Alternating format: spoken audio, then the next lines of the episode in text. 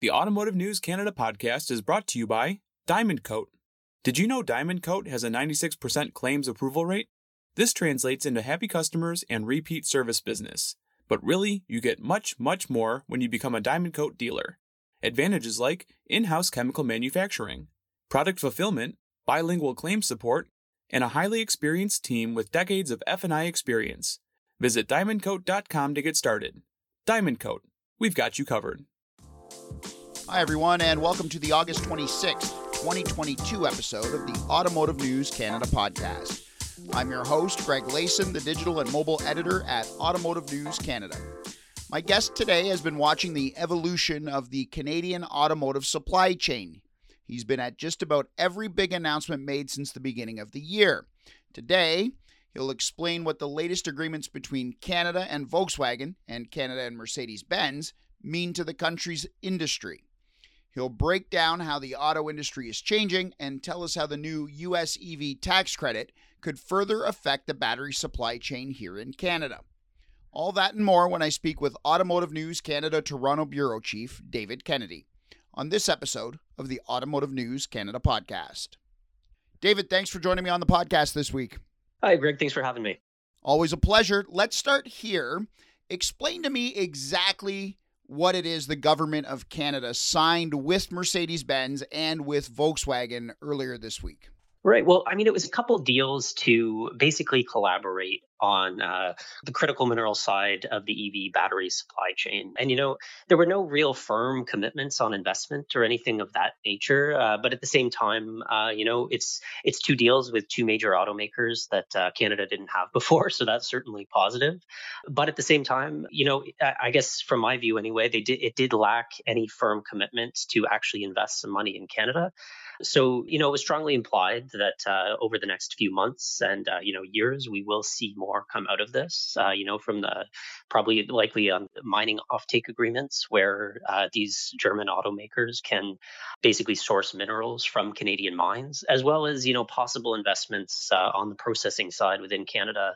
A lot of it remains to be seen at this point uh, because it is sort of a non binding memorandum of understanding, is the exact terminology for it. And that's what I wanted to ask. I mean, the minerals aren't necessarily Canada's property to dole out and promise to someone, right? A private company has to come in and mine them, and someone has to refine them, and then they have to be purchased by these automakers. So, is there a lot of weight in that agreement to ensure that that does eventually happen? So I, I, guess not really within the agreement itself. We'll see what comes of it in terms of that. It's just the because, as you said, the the minerals are not necessarily the federal government's to give at this point. Uh, you know, there's there's companies who have been doing exploring, you know, for years uh, when it comes to lithium or nickel or cobalt or any range of battery minerals uh, that you know are in demand at the moment. Uh, so we won't see that directly. You know, it's not going to come from the Canadian government certainly, uh, but at the same time, uh, it does show that there's definitive interest from these two automakers to strike some deals with Canadian companies moving forward. And I think, you know, obviously, uh, you know, we had the visit from the German chancellor, and you know, I think probably both uh, him and Trudeau were looking for some concrete steps uh, to, you know, uh, show off the relationship between the two countries, and this was a good one uh, to show that we are working on it, even though there was a lack of uh, of clear, definitive investments. I think it does show momentum, and that's, uh, you know, even talking to industry minister uh, Champagne after the event, you know, he's he basically said as much that this cements the interest of the German automakers in Canada, and you know the next steps are coming, the investments are coming, uh, and we did see an early one too. Uh, again, it was tentative, but uh, Mercedes Benz did announce uh, sort of a preliminary agreement with a Canadian mining company called RockTech Lithium that is developing a project in Ontario and actually a processing plant in Germany itself. So they announced a sort of preliminary agreement agreement to supply 10,000 tons of lithium hydroxide starting in 2026. Uh, so, you know, that did come out of it. But at the same time, you know, that's one deal among many, many, many deals that these companies are going to need to provide battery materials that they actually need to, to produce millions of EVs. On the surface, it looks like these agreements were signed because of the US EV tax credit, which is only available on vehicles electric vehicles made in North America or equipped with batteries with a certain percentage of content from countries the U.S. considers friendly trade partners. And I know this was discussed this week at the announcements, but was this the case? Did these two agreements come about because of that US EV tax credit? Well, interestingly enough, uh, not. Uh, you know, neither company really pointed directly to the Inflation Reduction Act in the U.S. as you know the main impetus for this. Both, you know, both said that the conversations with the Canadian government have been ongoing for four or five months, uh, which of course, you know, long predates uh, the actual passing of that bill in the U.S. So, I mean, as much as the the bill has kind of been on the back burner for some time, I think uh, it came as a bit of a surprise for everybody over the last few weeks when we actually saw some of the details and the sort sort of rigidness of the rules around raw material supply to actually qualify for the full tax credit in the US. Uh, and I think, you know, you could kind of get the sense from both the companies, uh, both Mercedes Benz and Volkswagen, you could kind of tell that this was a little bit more aggressive than they expected the US to be on that. So while the MOUs were not necessarily built around that, it kind of plays right into their hands because it is, you know, these deals are with uh, Canada or prospective deals are with Canada. And, you know, obviously Canadian minerals will qualify for that tax credit in the US. Uh, so it helps them. It's just, uh, I, you know, I think it was a little bit uh, fortuitous when it comes down to it because neither was really willing to say that uh, it was, you could draw a direct line between uh, the MOUs and the bill in the US. We'll be right back after this short break. Everyone wants a new vehicle, including thieves. Across Canada, we're facing massive inventory shortages and delivery delays. This is now causing vehicle theft and carjackings to rise. In response, Diamond Coat partnered with KYCS, that stands for Keep Your Community Safe, Global Inc., to offer Invisitrack Plus, the best available stolen vehicle recovery system on the market today. This covert device can be used within your dealership to track, maintain, and safeguard your assets, or it can be sold on its own as an upgraded hardware option to our Invisitrack theft deterrent labels. Working exclusively with Crime Stoppers, we're able to connect with local law enforcement almost immediately after a vehicle is reported stolen. Not only can you rely on our expansive network to help recover your vehicle, our Invisitrack Plus is also backed with warranty benefits like partial and total loss prevention, trip interruption benefits, and more, with terms available up to 60 months. For more information on how you can protect your lot, and offer the same great recovery benefits to your customer, visit diamondcoat.com. Diamond Coat, we've got you covered. Welcome back to the podcast where I'm speaking with Automotive News Canada Toronto Bureau Chief David Kennedy. Okay, so that wasn't the case with these two automakers. Clearly, you just mentioned it. You, you can't draw a direct line from that bill to these announcements. But I have to ask could it be the case moving forward? Would we see other automakers, other battery companies, other producers jumping into Canada because of the US EV tax credit. What's the scuttlebutt out there when it comes to how that new law in the US could affect investment in Canada, be it mining or refining or battery production?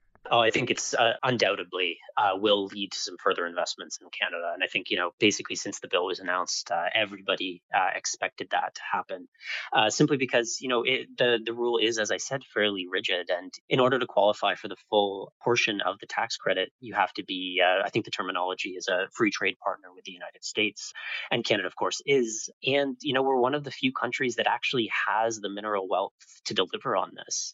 When it came to these particular deals with Volkswagen and Mercedes, you know, obviously both are European automakers that rely have relied anyway in the past on Russia for a lot of materials, uh, and you know they're going to need to reassess that in, in light of the bill as well as you know just uh, current events uh, with the war in Ukraine. It kind of all adds together when it comes to it and, you know, creates this investment climate for Canada, which I think is a lot more positive than we've seen in a long time. Uh, and it, certainly you're going to see further investments from other companies. You know, we've seen a number already. You know, we saw the battery plant from Stellantis and LG earlier this spring. We saw uh, in Bécancour, GM and POSCO coming together, German chemical firm BASF coming into there. The most recent one uh, was Umicore, just outside Kingston, has committed to a raw materials, uh, battery raw materials plant there. So I think this is going to continue to sort of take off. Uh, and I think we're also ex- seeing it at this point sort of extend down into the mining realm itself because, you know, as we think of the traditional supply chain in automotive, you know, it kind of ends at the assembly line for uh, a lot of these automakers in the past. You know, they source parts from all sorts of parts suppliers, but other than engines and transmissions, they haven't been particularly proactive in actually producing components themselves. They outsource that uh, to their suppliers. But when it comes to the EV supply chain, a lot of automakers are looking to sort of bring more of that in house. And, you know, you're seeing partnerships uh, forged between uh, automakers and battery makers to sort of co-create these batteries or some are even going out on their own. Volkswagen for instance is really they've created a, a, company in itself a subsidiary to work on battery production. So a lot are working more towards battery production and even more uh, we're going to see them go into the mining realm. We've seen some investments uh, i mentioned the rocktech uh, lithium agreement between uh, with mercedes-benz and uh, we're going to see more of those uh, direct partnerships with between automakers and mining firms which you know is, is something five years ago ago, I think uh, a lot of people couldn't have imagined. And I wanted to touch on that. I mean, just how big is the battery materials mining and processing industries in Canada right now? How big of a part are they in automotive and how big can it get? It seems like, and correct me if I'm wrong, this is sort of like a new, brand new supply chain in the auto industry that Canada can take full advantage of. Oh, that's absolutely the case. And I, I, think everybody agrees on that, that there's a huge opportunity here. And, you know, more than one when it comes down to it. Just to touch on a couple, uh, you know, Canada is already a, a, very major supplier of nickel. You know, we have like large nickel deposits. Uh, we've mined nickel for 100 years in Sudbury. Everybody knows that. Uh, but there's also some other, you know, developments that are being moved forward too. And uh, so, like today, Canada produces about 7% of the world's nickel. But unlike some of the other battery materials that are much uh, more rare, nickel is used in a lot of different things. You know, stainless steel, for instance, is a huge, huge industry in itself that uses a lot of nickel. So, and nickel demand for batteries is also high because the chemistry that basically produces the batteries with the highest energy density, which of course uh, is what a lot of people want, uh, especially in North America, because the distances to travel are farther and you get better range with a nickel battery. The nickel demand is going to jump as well.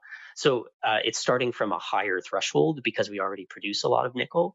But in order to sort of stay at our 7% or even grow that 7% of production in Canada, we're going to need to see a number of new mines open up. Uh, and there, you know, there's an interesting report this spring from the International Energy Agency that said 60 new mines, uh, that's global, will be required for basically the world to meet this ramp up in nickel demand.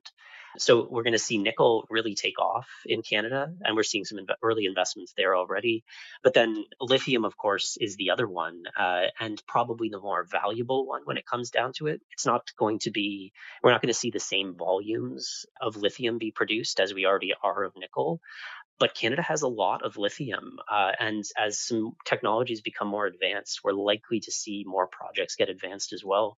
In Eastern Canada, both Quebec and Ontario have a number of uh, what they call hard rock deposits. Uh, so, you know, that's more of your traditional mine you know, as you imagine, kind of an open pit mine and then processed later into, you know, they process the rock and produce lithium hydroxide, which is used in batteries.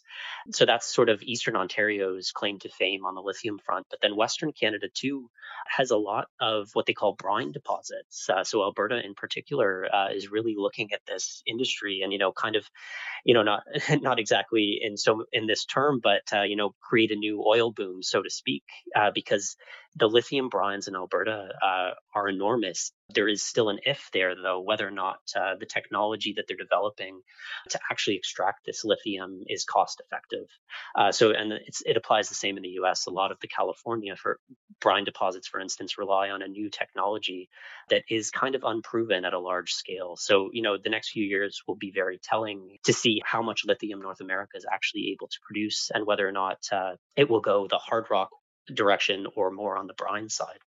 So, your column in the August print edition, which is now online also at automotivenews.ca, addressed the federal government's minerals and battery strategy. These are, you know, the efforts that they've put forth to lure battery production, uh, battery materials processing, and now the mining portion of it. So, I have to ask, how do you think that federal plan of attack is going. I know you wrote about it, but tell our listeners where you stand on that and, and your thoughts on that.